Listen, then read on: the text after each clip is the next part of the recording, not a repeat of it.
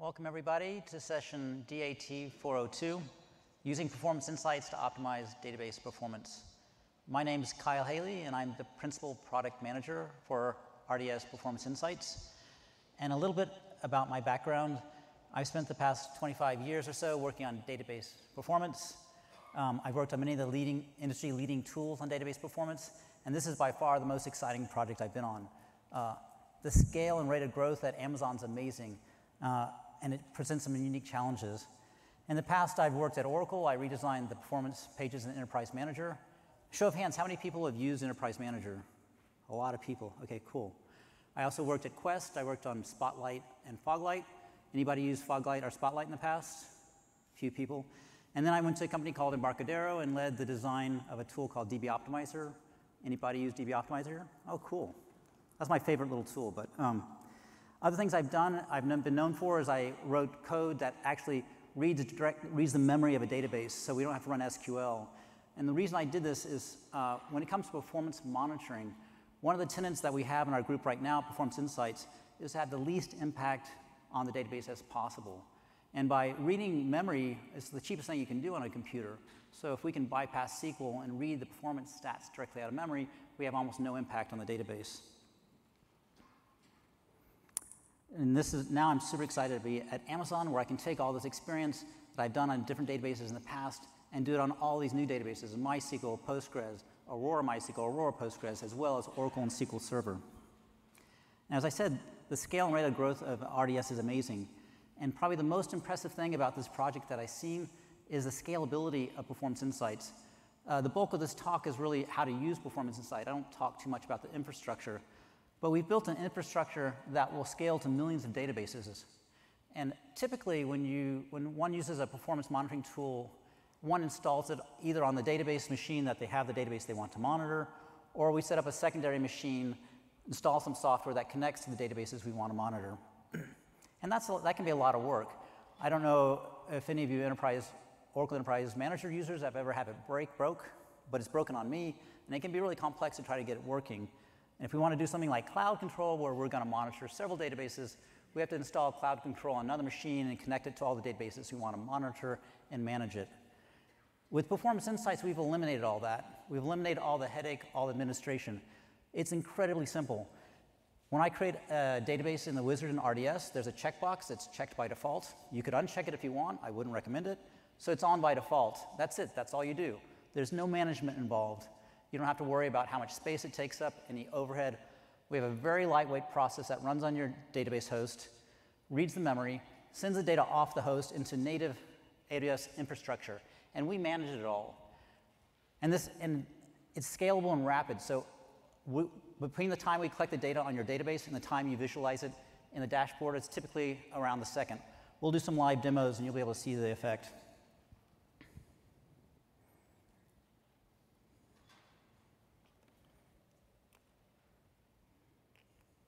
So what's in the agenda for today? First, we'll talk about what is Performance Insights, and then um, we'll talk about how we collect data. We collect data in a unique way called sampling.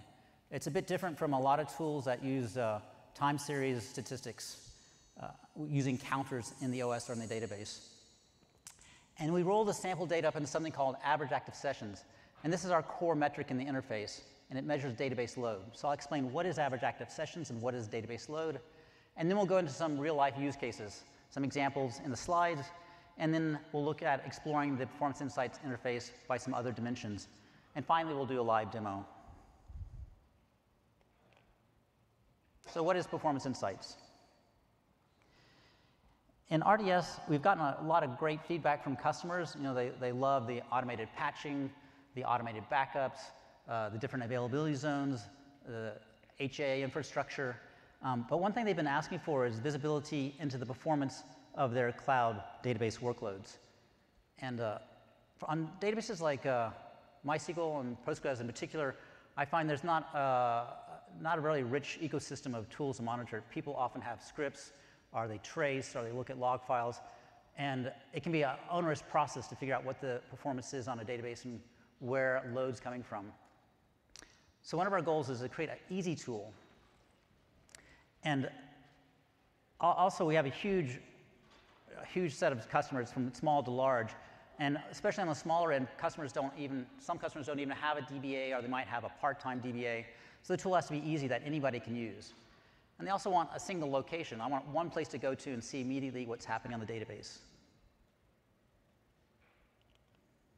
So our first step was a couple of years ago in 2016, we released something called Enhanced Monitoring. And this is a little bit different than CloudWatch. And the differences are, um, first it's targeted at RDS database, RDS hosts. It's OS-centric. It's not database-centric. It's OS-centric. It tells you about the operating system your database is running on. One of the cool things is it has a process list. So in RDS, you can't shell into the host you're on. You have to get it all through the console. So in the console, we can see the process list. So it's like top on Unix. I can see the top processes by memory are the top processes by CPU.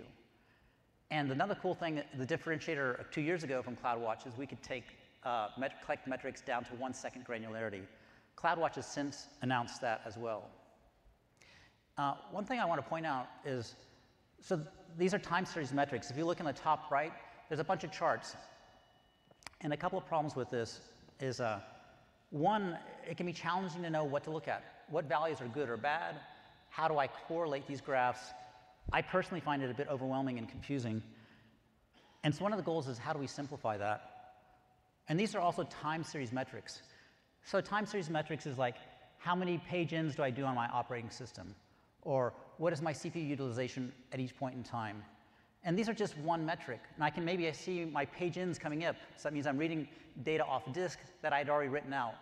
Uh, and that's going to slow my processes down. Well, where's that coming from? I need to correlate that. So these are single metrics. They don't really, they don't correlate. And we're going to talk about sampling, which is a different way. It's multidimensional, and we can answer those questions. So introducing performance insights. This is database centric.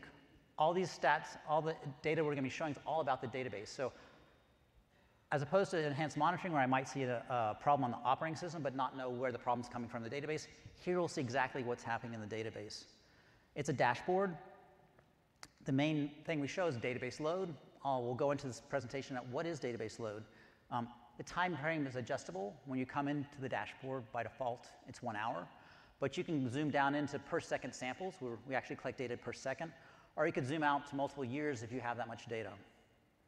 We can filter by different attributes, such as what are the SQL putting load on the database, which users are putting load on the database, where am I spending my time on my database? Am I, am I runnable on CPU, or am I waiting for locks? Am I waiting for I.O.? Am I waiting for some other resource? And then we show clearly which SQL are causing the high load on the database. Now, the delivery of Performance Insights has been phased. We've already released on both Auroras, Aurora Postgres and Aurora MySQL. Uh, we've released on RDS for MySQL and RDS Postgres, and we just recently released on RDS Oracle. The next to be released will be SQL Server. I'm actually using it in-house. The code's done. It's just a, ma a matter of deploying it to the fleet. And the final one will be MariaDB. And one of our tenets or goals with this interface was to have a guided experience of looking at database performance. We want users to explore the interface, and by exploring the interface, they learn about databases. Uh, so the interface is both for beginners and experts. It's a beginner expert, it's e a beginner interface, it's easy, it encourages exploration, but also the data is powerful. So it's the exact kind of data that an expert user would want to see. So the big question, what is this thing we're talking about, database load? Well, let's talk about where we get it from. All these database engines have a structure that tells us who's connected to the database. What are the connections to the database? And for each of those connections, it'll tell us which ones are active and which ones are idle. And what we do in Performance Insights is we look at that structure once a second. Now, that might sound like a lot of work, but remember, we're just reading from memory. It's super lightweight. In the tests I've done, it's, uh, my test is less than 1% of one vCPU. And what we do is we look at the structure, we ignore the idle connections, and we collect the data from the active connections. So if a connection is active, we get what SQL is the user running, who is the user, what state are they on? Are they runnable on CPU, are they waiting for some resource like I.O. or lock or, or buffer access? What host is the SQL being sent from? Uh, like application servers, so I can see the load by application servers, and who's the user running the SQL. And then we expose this as a metric called average active sessions which is really a measurement of the concurrency of load on the database. How many users are concurrently active in the database? And we call this AAS, or average active sessions. So here's the dashboard. We'll go into this in more detail as the presentation goes on. But basically, what it's divided into two parts. On top, we see the load on the database over time. And the idea is to make it really visually impactful and so that we can see any problems immediately. Um, what I see here is there's two spikes. I see a green spike and I see this red spike. We'll go into this more detail. Green is C users running on CPU and red's, in this case, locking. And then below that, we have the top SQL. Where is this load coming from? So for like the CPU, that first SQL statement is the one that's demanding all the CPU in this case. So we'll go into this in more detail. Now, I want to talk a little bit about how we collect the data and how we aggregate and visualize it. It'll help understand what's going on. Uh, one thing that almost always drives engineers a little bit crazy when I first introduced this is we're collecting, we're sampling every second. So what we do is we come in and say, who's active right now? Then we go to sleep for a second, and then we wake up and say, who's active now? In between, there could be a bunch of activity. We don't collect it. It's missing. And that can be very unnerving for some engineers. But uh, what we found is that collecting once a second describes database activity very well. And one analogy is uh, films. When I go to the cinema, we're actually seeing 24 frames a second, but it is completely coherent to me. I don't, it's seamless. I don't see anything missing. And if you wanted to collect everything, just to talk about that for a minute, some people try to, but to collect everything, you'd have to trace. And tracing all the processes on the database would be a massive amount of data. You'd be overwhelmed by the data. It'd slow your system down, and it'd be hard to, to go through that data and figure out what's happening. So it's not scalable. And also, by the way we collect data, these multi-dimensional, this multi-dimensional data, we'll be able to answer a lot of questions, and we'll see how we answer those questions in this presentation. So here's our, a visualization of what we're doing. So time is running from left to right. The vertical black lines are every second when we collect data. We wake up to collect the data. The three horizontal lines are three users. And then the uh, blue rectangles are active SQLs in the database. So what, what do I mean by active? A user sends in a query. It takes a certain amount of time for the database to process that query and then finish it. That's the activity time. And now I have three different types of queries in this slide. The bottom queries is long running queries, not run much, it's run twice here, but it's multi-second. And anything that's over a second will always capture it. Above that is a shorter query, a sub-second query that's run fairly often. So we're going to sub-second, so we're going to miss it some of the time but a lot of the time we'll catch it, so it'll show up in our data. Now the top query is a fast query that's not run very often. Odds are we'll miss it completely. Uh, that might sound unnerving, but first of all, that query is fast.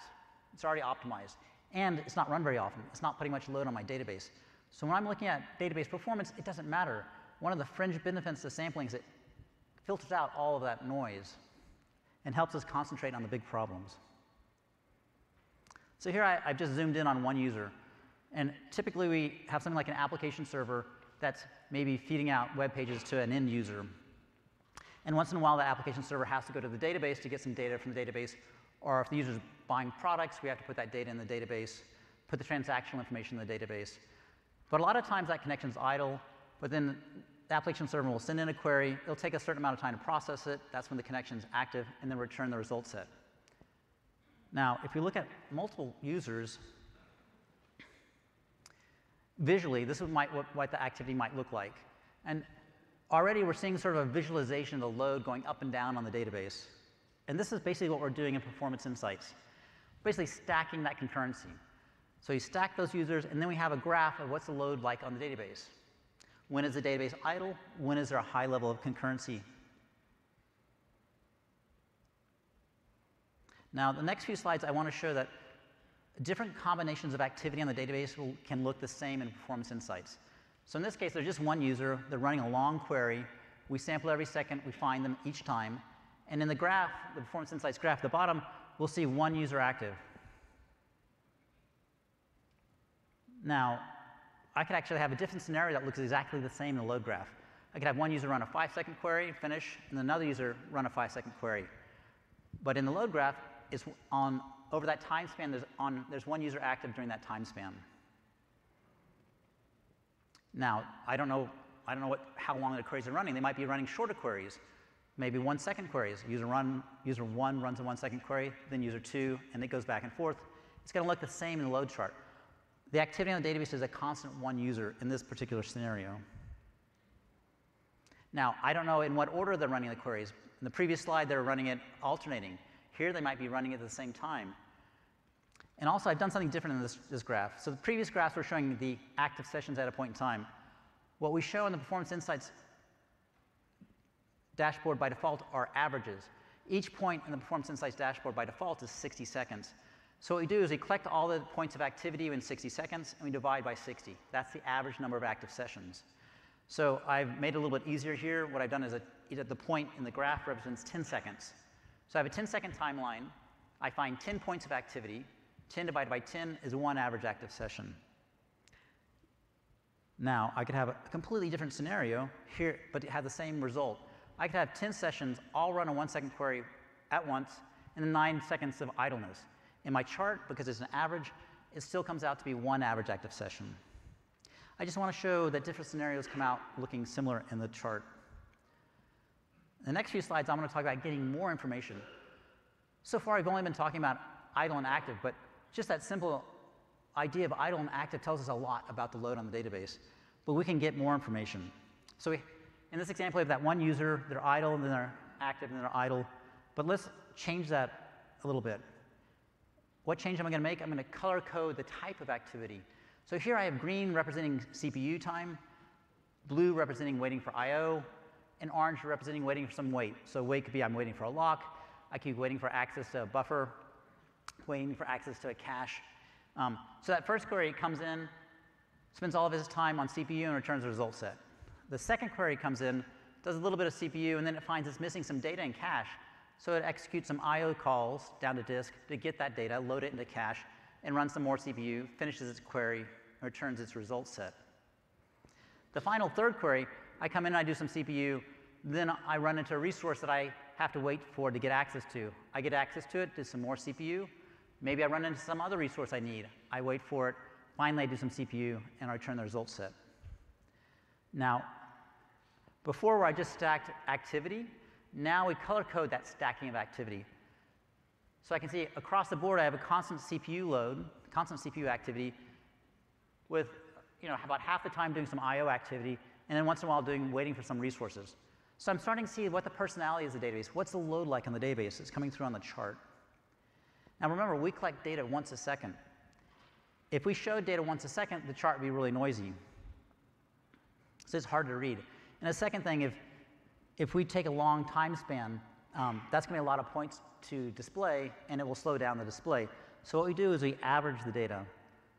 As I mentioned before, each point in the default interface dashboard is 60 seconds. So it's the average load over 60 seconds. So here I'm getting to seeing what the load is in my database. I see it's rising and falling. But if somebody showed me this chart, my first question, really important question is, is that good or bad? I don't know. Is the system heavily loaded or is it lightly loaded? I don't know. Well, how do we answer that question? Well, it's a really important graphic artifact that we add to the dashboard, and that's this dashed line. It's called the max vCPU line, and it represents the number of vCPUs on the host the database is running on. And why is that important? Well, if I have two processes that want to run on the CPU and there's two vCPUs, then they can run in parallel, each on a different vCPU, and they're not really bothering each other. If I introduce a third process that wants to run on a CPU, then we're going to have to share those two vCPUs. The OS is going to have to time share. At any one slice in time, a process is going to be waiting for CPU. Somebody's waiting. That's an opportunity for optimization. And basically, we can look at this chart, and whenever the load goes above that max vCPU line, somebody's waiting. Now, they might be waiting for a CPU, or they might be waiting for something else, but I know as soon as the load goes above the line, somebody's waiting. And when that load goes way above the line, there's a bottleneck and that's when I want to look into finding out why, what's happening. So now that we've got this max vCPU line and this metric average active sessions, we can come up with a list of heuristics. Whenever average active sessions is less than one, the database is not blocked. In order for the database to be blocked, I need at least one connection that's trying to do something that can't advance. They're constantly waiting. Um, if the database is blocked, I probably even more than that, but I need at least one. So whenever AS is less than 1, I know the database is healthy. There's no blockage. The second point is really important, really actually sort of cool. When AS is around 0, it means the database is idle. And uh, I don't know how many of you are DBAs. How many people are DBAs here or have been DBAs? Um, I remember one of my DBA jobs, it was like every second day, every third day, the application group would call me and be like, the database is blocked, the database is slow. And I'd be like, I'd look and the database is idle. And like, but what I was looking at, this is Oracle, I was looking at these uh, StatsPack or AWR reports, and they're 30 pages long, there's lots of stats. And in database, relational, large enterprise relational databases, there's constant activity. Whether users are doing anything or not, the database is always managing stuff. So the counters are always moving. So how do you prove the database is idle? Well, if we look at the load chart and it's empty, it means nobody's waiting. It doesn't mean there aren't SQL. SQL might be really fast. They might be coming in and getting responded to really fast and we don't catch them. But nobody's waiting for the database, so it's not the database's problem. The third point, whenever AS is less than the number of CPUs or vCPUs, um, there's CPU available on the machine. And this is specific to RDS, because in RDS, the only thing running, the only thing running on your, on your host is the database. And so all the CPU is basically available to your database. And if your database isn't using it at all, then there's CPU available. Now, in, if you're on premises or something, you might have some other applications on the machine using the CPU, and you, you need to take that into account. Now, the next to last point, once the average active session starts to go past the number of vCPUs, then we get into bottleneck territory. And then last point, when average active sessions is way above the VCP line, there is a bottleneck, and we want to investigate and find out why. So here's an example of a, an idle database. So when the users call up and say the database is slow or the database is blocked, and you have this graph, and you can be like, no way, there's no load on the database. Nobody's waiting for the database. So you can prove really clearly and quickly it's not the database. Now, the load chart's also good for sizing. I mean, one of the sort of thing that um, but, you know, concerns me over time is like, did I pick the right instance type size? Well, when I come into the load chart and look at the CPU usage, if the CPU usage is, and, I can, and by default with Performance Insights, you get a week of data. So I can scale out to a week and I can see the whole load for the week. If the whole load for the week never goes above what I see in that chart, that machine's oversized for the database. Now, on the other hand, the bottom chart, my CPU load is way above my max vCPU line. That machine's undersized. I need a bigger machine. If I put that load on a bigger machine, it's going to run a lot faster. Okay, now how do we access performance insights? So uh, I don't have any slides on this, but before we talk about accessing it, as I mentioned, when you create a database with a wizard um, and performance insights is available for that type of database, it'll be checked on by default. And that's all you have to do. You don't have to worry about installing anything. You don't have to worry about space or administration. And once it's on, there's two ways to access it. One, there's a Performance Insights menu. You can click on that, and it'll give you a list of all the databases that have Performance Insights enabled. And the other is in the instance listing, which is what I have here. In the instance listing, under the current activity column, which is on the far right, if Performance Insights is enabled, the value, the metric unit there will be sessions. And next to that metric is a little rectangle. When the rectangle is empty, that means the database is idle. Once loads start to happen on that database, you'll see more and more blue, that rectangle get filled up with blue. To the right-hand side of that rectangle, there's a little vertical red line. That's the CPU capacity of the box. Once we pass the CPU capacity of the box, there's a bottleneck. Uh, the more load there is, the bigger the bottleneck, the more red we'll see. That, that rectangle will start to fill in with red. So at the bottom of the slide, I've shown you know, a bunch of red. There's some bottleneck on that database. So let's take an example. And we'll get to real use cases here. So here's an example, Aurora Postgres database. I look at the rectangle, I see a fair bit of red in it. It's click-through. I can just click on that. I just click on the, the session value on a current activity and go into the dashboard. So our first example will be a CPU bottleneck. So I click into that sessions, and then I'm brought into the Performance Insights dashboard. And remember, our sort of yardstick is that max vCPU line. So I see the value going above the max VCP line over here. There's this big spike, some bottleneck happening there. Now, what kind of bottleneck is it? I can go and look at the legend. The legend tells me what the different colors mean. In this case, we have green. Green represents CPU. So I know during that bottleneck, there's CPU saturation. There's users waiting for CPU, they can't get it because there's not enough CPU available on the machine. Now, why is that happening? Where's that coming from? Then I look at the top SQL. And there's only one SQL that's really taking up all the CPU. Remember, CPU is green. If I look at the top SQL, there's only one that has a lot of green in it. It's that first SQL statement. It's actually a, a select from a function. So what I want to do is drill into that function and see if I can optimize that function. I mean, the other option would be putting the database on a larger instance class, but uh, you know, that's going to cost more money. If I can optimize this function, I might not need to do that. And one thing really cool is the interface is interactive. So, so far we've been looking at an hour timeline, the top SQL for that hour timeline, but the bottleneck wasn't that long. How do I make sure that what I'm looking at in top SQL is for that bottleneck? I can click and drag my mouse across the bottleneck and we'll zoom into that time period. So you can see that it's highlighted in gray. I've clicked my mouse and drag, dragged it across. Now when I release it, I'll go into that particular timeline. So here I can see the bottleneck, and I see clearly there's one SQL statement using all the CPU. I meant to mention, if you have questions, you know, feel free to ask as we go along. I think there'll be time for a Q&A in the session, but happy to take questions as we go. I think there's a mic up front. Ask people to come up front to ask. Oh yeah, the mic's right there. So if you have questions, come up to the mic, raise your hand, and then come up to the mic. Okay, I'm going to go into the second use case. So this is a wait bottleneck. So here we have the dashboard, and I see a, a, spike again, but it's a different color. So something else is happening. It's not CPU. Um, I'm going to click and drag my mouse, and I'm going to zoom into that time period. So here I've zoomed in and just to that bottleneck. And I can see that almost all my load is this light orange color. If I go to the legend, I see that light orange is IO colon XactSync. Anybody know what that is? I, I don't expect users to know what these things are. Each database has its own wait events, and the names are typically obscure. So what we're doing, and this is an ongoing project, because there's thousands of wait events, and we're tackling the ones that we see the most, that are most common first. But we've added flyover help. I put my mouse over the name, and it'll pop up, up an explanation of what that wait event is and what, what kind of remediation action we can take. So just to summarize what's happening here, if we look at the text, basically it's saying that we're waiting for confirmations to write to stable storage. And that typically happens when we do a commit. When I do a commit, I need a confirmation that that data is not just in memory, but written to stable storage. Where is it coming from? I look at the SQL. The first SQL I see there is this insert statement. It says insert into authors, three fields, and then three values. And what's going on here is we're doing lots of inserts. And um, I'm using a JDBC connection, and by default, it does an auto commit.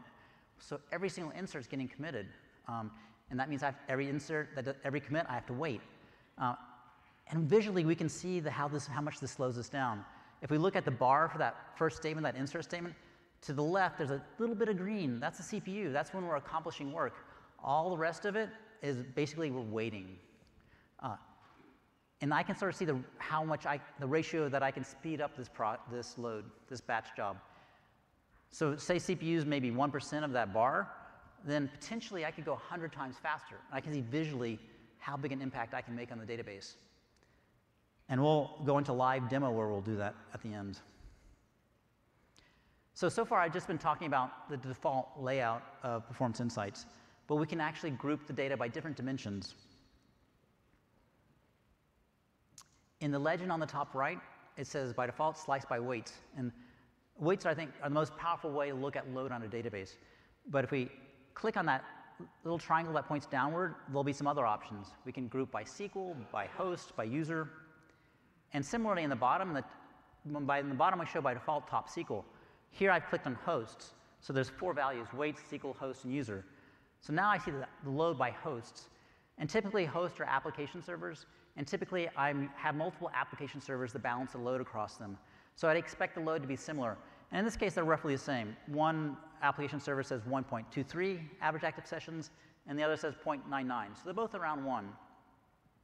But I'm going to go ahead and click on the top, and I'm going to group the load and the timeline by SQL. So the, the, the, load has stayed the same. It's the exact same load, the total load. What's changed is the grouping, the colors.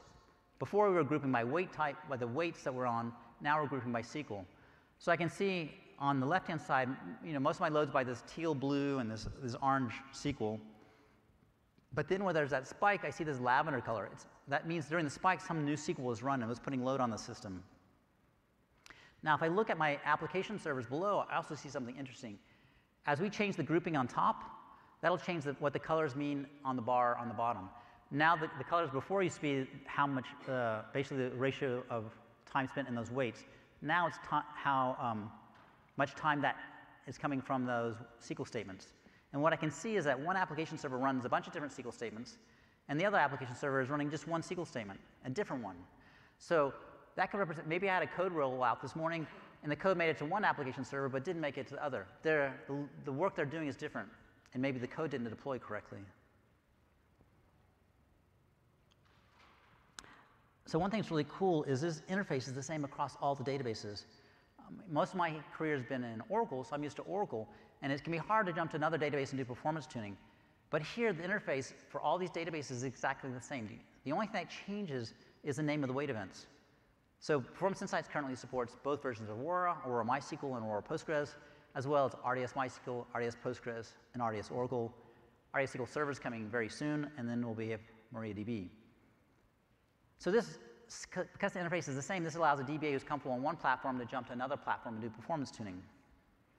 So the next few slides are just examples of the same load across different types of databases. So here's a load of five users on Aurora MySQL. And another ongoing project that we're working on is color coding similar waits across the different engines with the same color.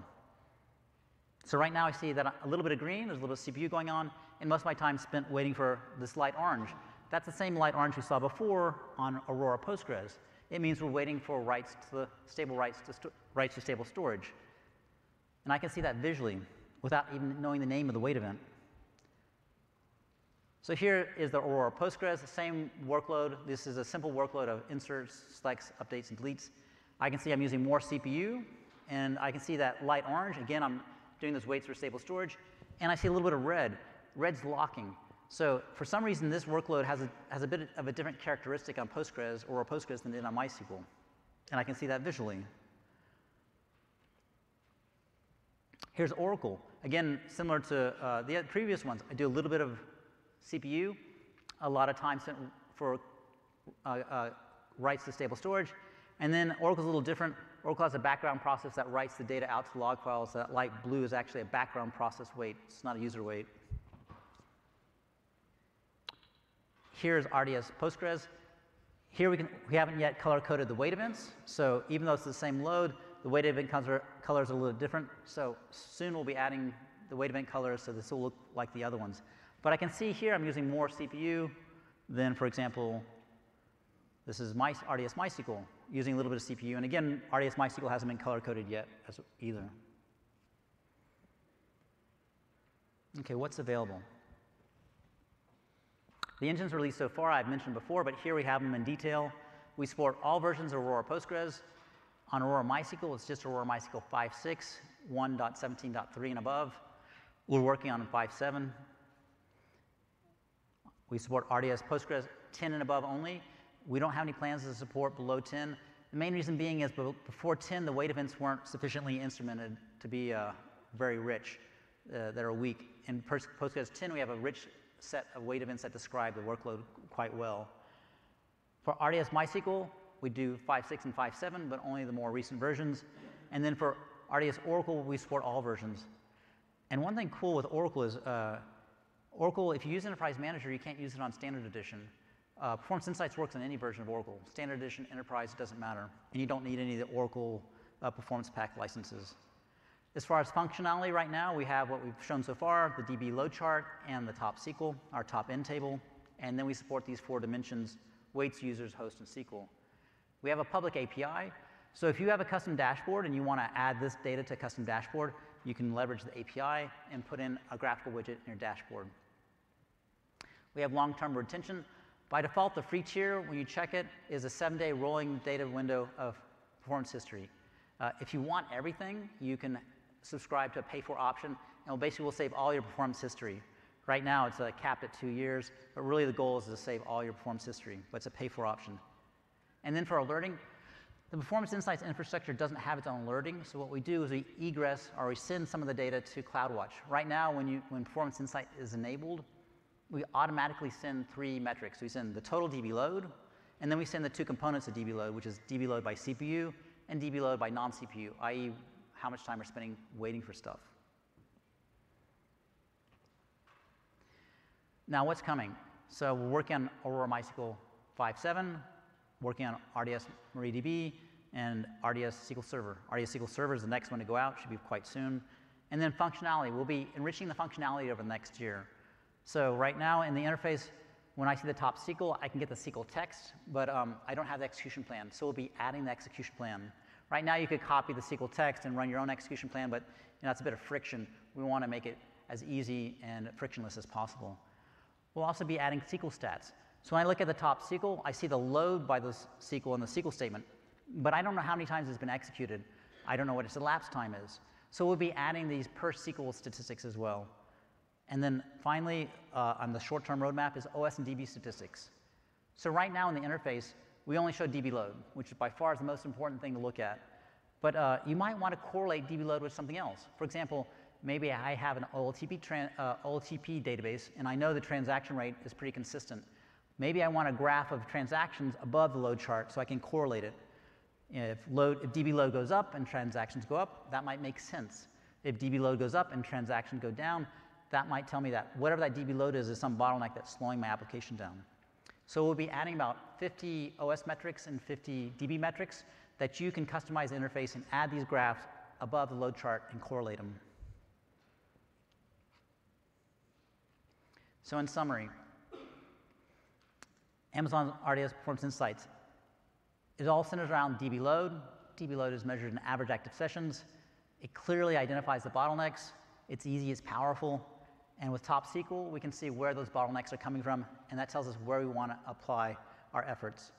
We encourage problem discovery in the interface, click and drag, zoom in on bottlenecks, look at data by different dimensions.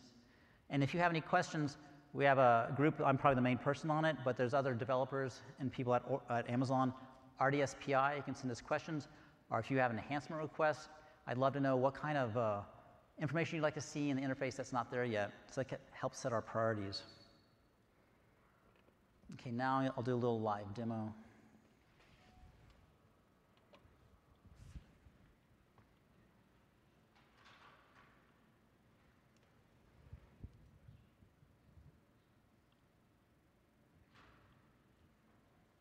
Okay, here's an idle database. And what I'm going to do is I'm going to run a load on it, and then we'll optimize that load.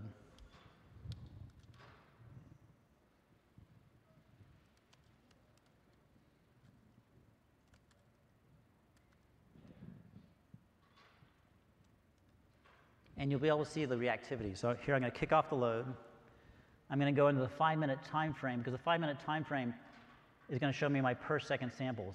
So I just kicked off the load. I almost immediately see the load. That's end-to-end uh, latency is amazingly low. We see our load coming on. What I'm doing here is I have four users. that are running 10,000 updates on four different tables. So I can see my four different table, my four different update statements in each of the tables. I see the load coming on. We can see the database is what we call heavily loaded, fairly heavily loaded. My load's all the way up to the max vCPU line. And what we're doing here and with these updates is this is where auto commit is set on. That means every update is going to have to wait for a commit. And we can see, I don't see hardly, I don't really see any CPU usage right now, or very little. Which means that uh, we're spending almost all of our time waiting and not getting work done because we're waiting for the database to reply to us for these commits. So this takes about a minute. After it finishes, I'm going to sleep for 10 seconds, and then we're going to do the same workload with auto commit off. Um, basically, you can commit every 50 rows, or every 100 rows, and basically uh, we'll see what the impact of that is. So in the bottom left is the window running it. When it finishes, it'll show you the timings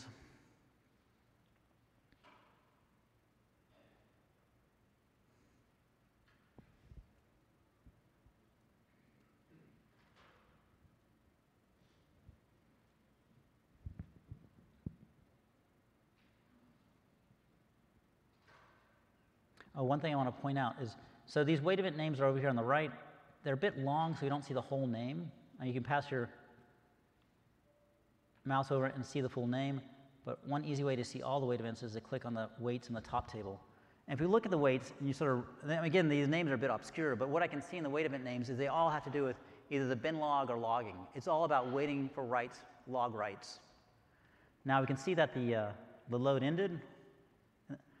I'm now in my sleep period. I can see the, my first batch job finished. The time was 1 minute 49, it looks like. And so now we sleep 10 seconds, and then we're going to run the same 40,000 updates by four users. It's finished. Boom. so earlier in the slideshow, I wanted to show you that that, that load bar for that SQL, that insert SQL statement, almost all of it was wait, and if you got rid of it, you could potentially go 100 times faster. Uh, here, I guess we only went uh, 12 times faster, but still pretty impressive.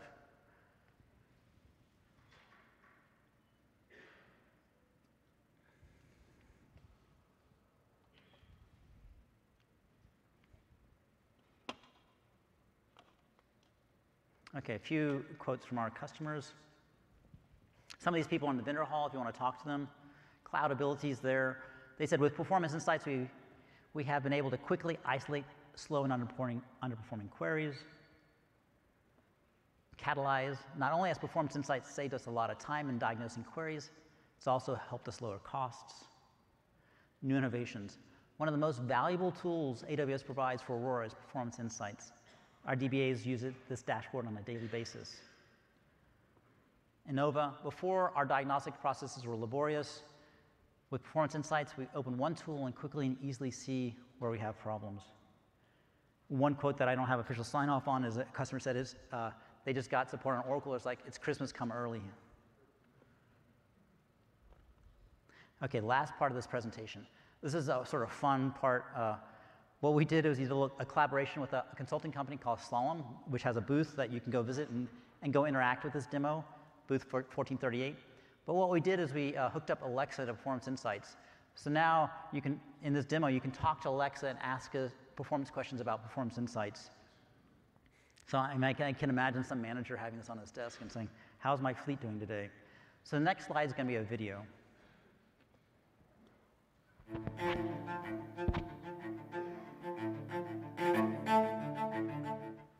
Alexa, open Performance Insights. Welcome to Performance Insights. How can I help you? How are the databases doing in Ohio? Performance Insights reported no issues in your databases in Ohio. Check the database performance in Northern California for the past two days.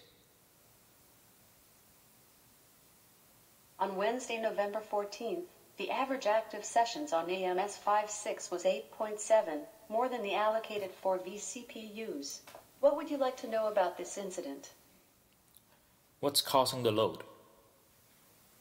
94.4% of the load on AMS 5.6 was coming from CPU. Load from the other wait types is low. Who was responsible for the load?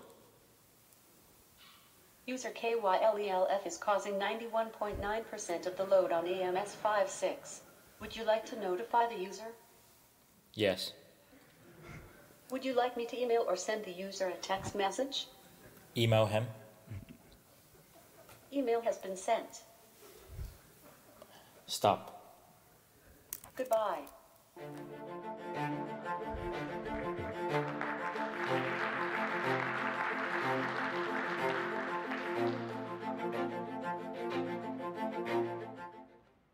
So I sort of for fun, but that's a real demo, and uh, it's real information. Now, the person doing the demo is just interacting with Alexa, but on their desktop they had Performance Insights. Like Alexa's not driving the UI, we're just talking to Alexa. But so you could sort of visually see what Alexa's talking about, we had the UI. The UI was in Northern Virginia. He first asked about Ohio.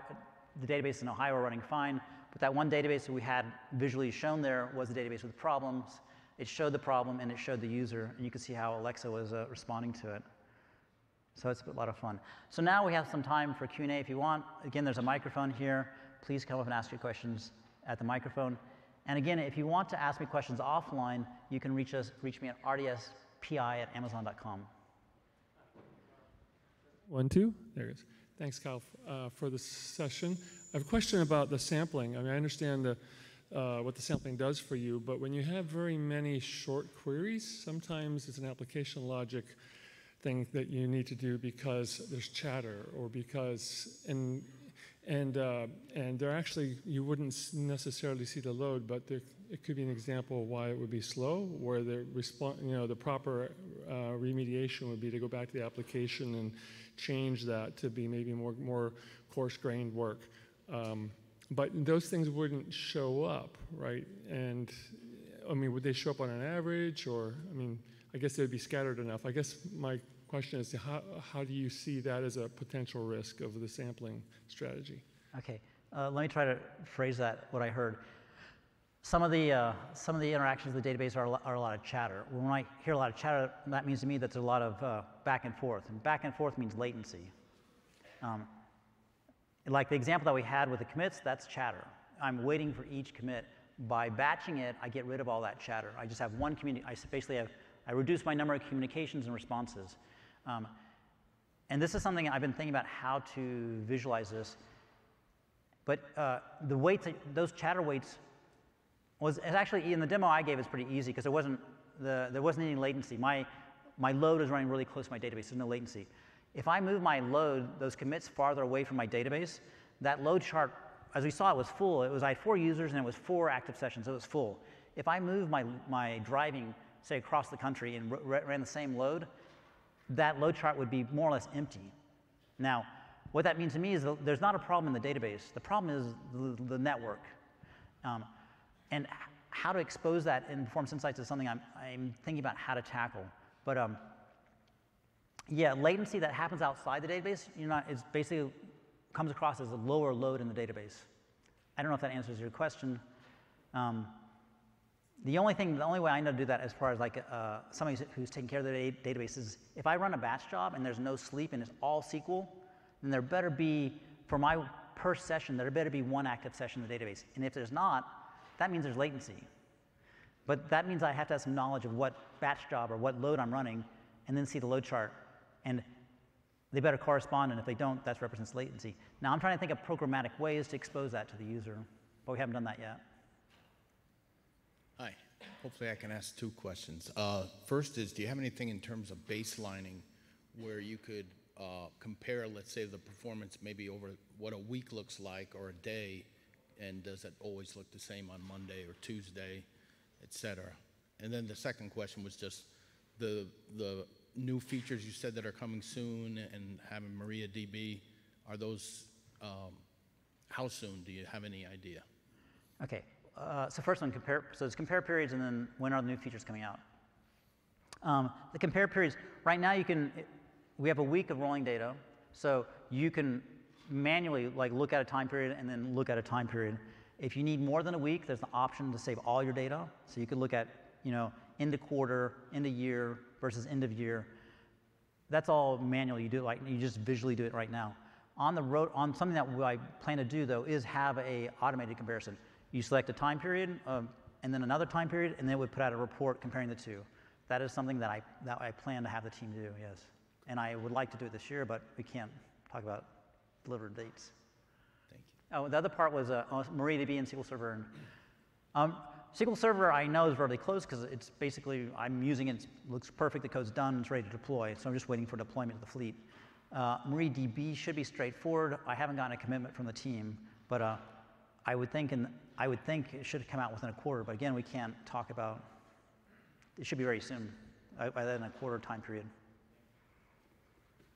Hi, Kyle. Um, so you mentioned reports a little bit, um, but I, I, didn't notice it on the on the feature list coming out. So what what's the recommendation for getting developers access to a production system? You know, typically we, we use insights in our uh, QA and performance environments, um, but we don't have our engineers look at production. So how would what's the recommended way to do that? Is it is it to have like a read-only view into the production account, or or use maybe the API to get data out? What, what, how would you recommend to do that? Yeah.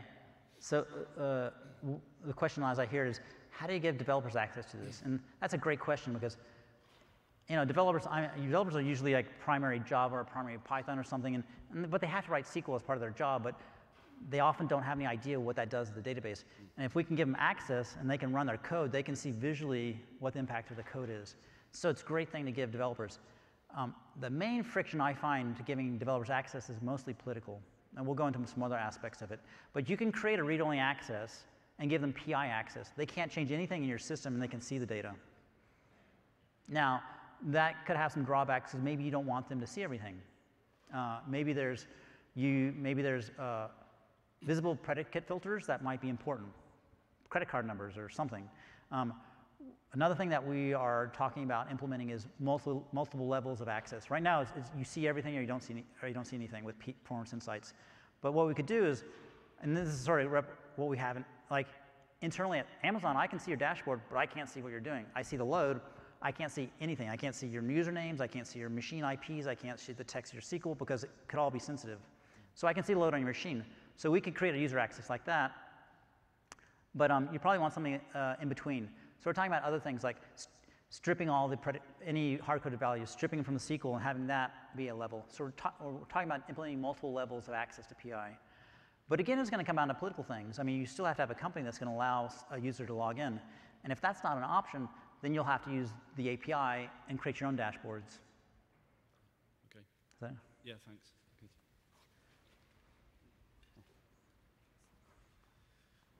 Yeah, I was just curious about um, possible features regarding memory usage per connection and how that works, because that's kind of like a, a black box in MySQL.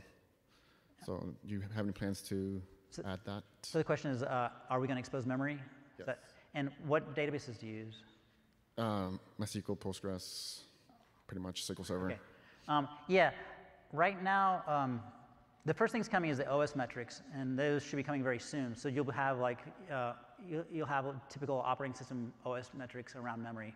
Um, what I'm, and, and, that's a good starting place. That could show us if there's some sort of memory pressure on the system. What I'm more interested in is why.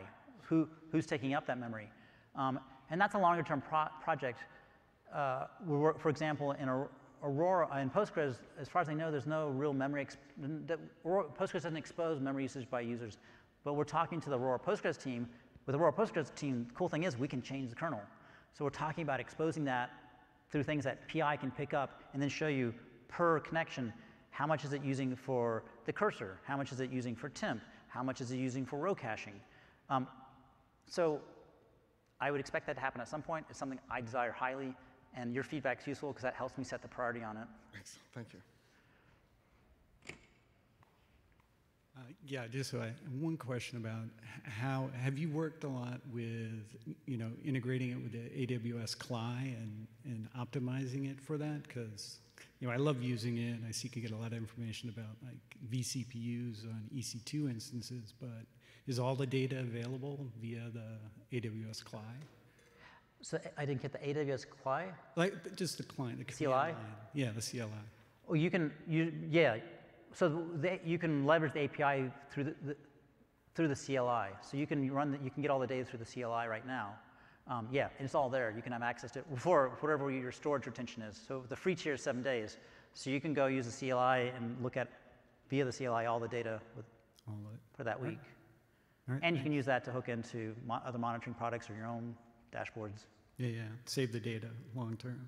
And you can, yeah, you could use, Right now, yeah, if you wanted to offload the data, you could use a CLI API to offload the data into your own databases and do your own analytics on it. One of the limitations that I've seen playing with it up to now is that uh, the size of query that's exposed within IPM is is that limitation kind of hard set by we're using uh, MySQL at the moment. Yeah. Uh, so the question, okay, so right now there's a limitation on the SQL text, it's 500 characters. And yes, that's, that's, that's a problem for a lot of queries. So we are implementing what's called large text. It's a, uh, another project. The project's been implemented on Aurora Postgres. Uh, right now, I think the limitation is 10K, but it'll, it'll, it'll become unlimited soon. And we'll be rolling out that feature soon across, because now that we've done it on one platform, we'll be rolling out across the other platforms. So that limitation should be taken off very soon. So you can see as much as mega, megabytes if you wanted, yeah.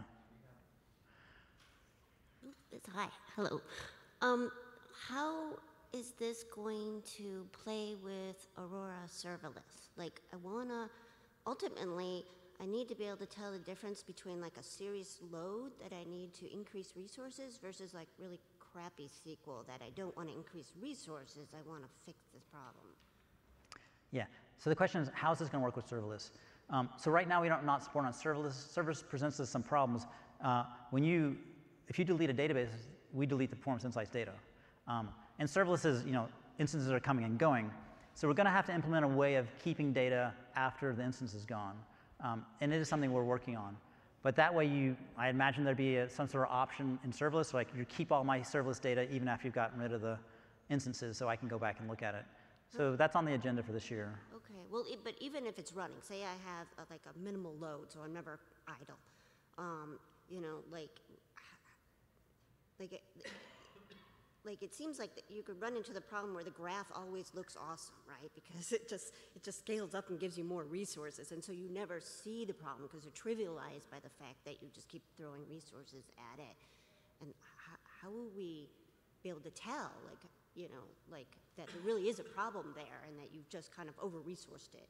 Like, it, it just seems like it's going to get lost, really? Well, well, so what I heard is how do you, how do you tell that in a situation where you've over-resourced, how do you tell that there still is a problem? Yeah. Well, that's sort of the whole point of the interface. I mean, if I'm waiting for stuff, okay, resourcing is just affecting CPU. So I might, serverless might spin up a big machine, give me lots of CPU, but then I'm spending all my time waiting for something, some resource. It could be I/O, locks, buffers, and that's what the interface shows. So if we have it on serverless, you'll be able to see if you're waiting for something other than CPU very clearly. All right, cool. Thank you. In one of your slides, and maybe I missed it, you were talking about the exact sync wait. Oh yeah, I/O XactSync. We've seen that a lot on some of our issues. So you're saying that is because we're constantly doing a commit on our transactions? It could be a commit, most likely commit could also be a rollback, but yeah. So how would one go about alleviating that issue? You have to batch it. So whatever, if you're doing lots of single row operations, the idea would be able to batch them into multi-row, like 50 rows and then commit. And that will eliminate, that will basically eliminate most of that wait. Wow. Feel free to write, feel, if you have some example cases, feel free to write us at that RDSPI. Well, one thing I've noticed about PostgreSQL that I've not noted, noted in recently, which was really cool feature of Oracle, is being able to do batch like fetches. Yeah, you know, for bulk, bulk collect, yeah. Yeah, Uh, Postgres doesn't offer that, does it? You know, I'm not sure. Uh, it does do, I mean, for, uh, for as far as collections, I don't know. I mean, collections aren't going to run into that XIOCT, XIOXAT sync. What's going to run into those are some sort of manipulation, insert, update, delete. Right. For those, you can do bulks. I mean, I can do a multi-role insert. First, I have two options. One, I can do a bunch of insert, single inserts and then commit with auto commit off, or I can do a multi-row insert in a single statement, which will be even faster.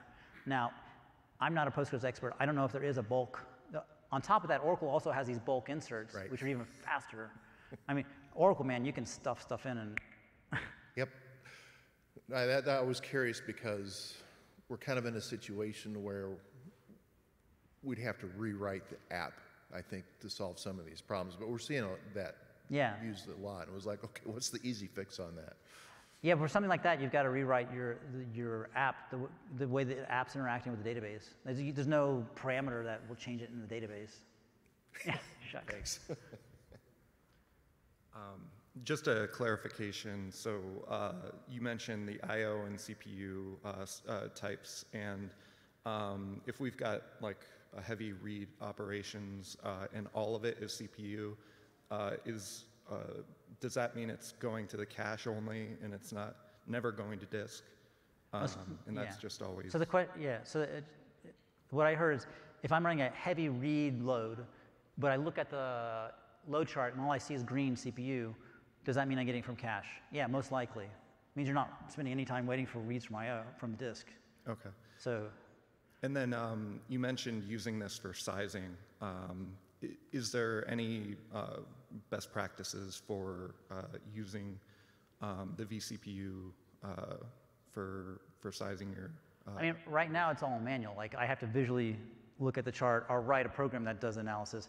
You know, most likely I would, I mean, just the way things are going, there'll be a point where there'll be an advisor that'll say, look, you, we looked at your load for the past week or the past year and you never used more than X percent. That, you know, it's just, that's a matter of time. It'll come. For right now, you have to visually look at it or write your own little programs. right. Thank you. Uh, when uh, Performance Insights is doing the sampling, does it measure or like record like deadlocks, like table locks or row level locks, and like which operation is actually holding the lock and which ones are waiting? And Right. So, so right now, the question is, uh, do we, when there's locking, do we collect, you know, other information like who's the blocker, what, what are they locking on? Right now, we just basically show who's, who's waiting for locks and what queries they're running. Um, on the agenda is to do a heavy lock analysis. So that would show you who's blocking you, what were they doing, what were you doing, what was the row. That's something we're working towards, a deeper lock analysis. thanks. I think we're out of time. So thank you for coming today. I appreciate your time and uh, look forward to feedback on the feature.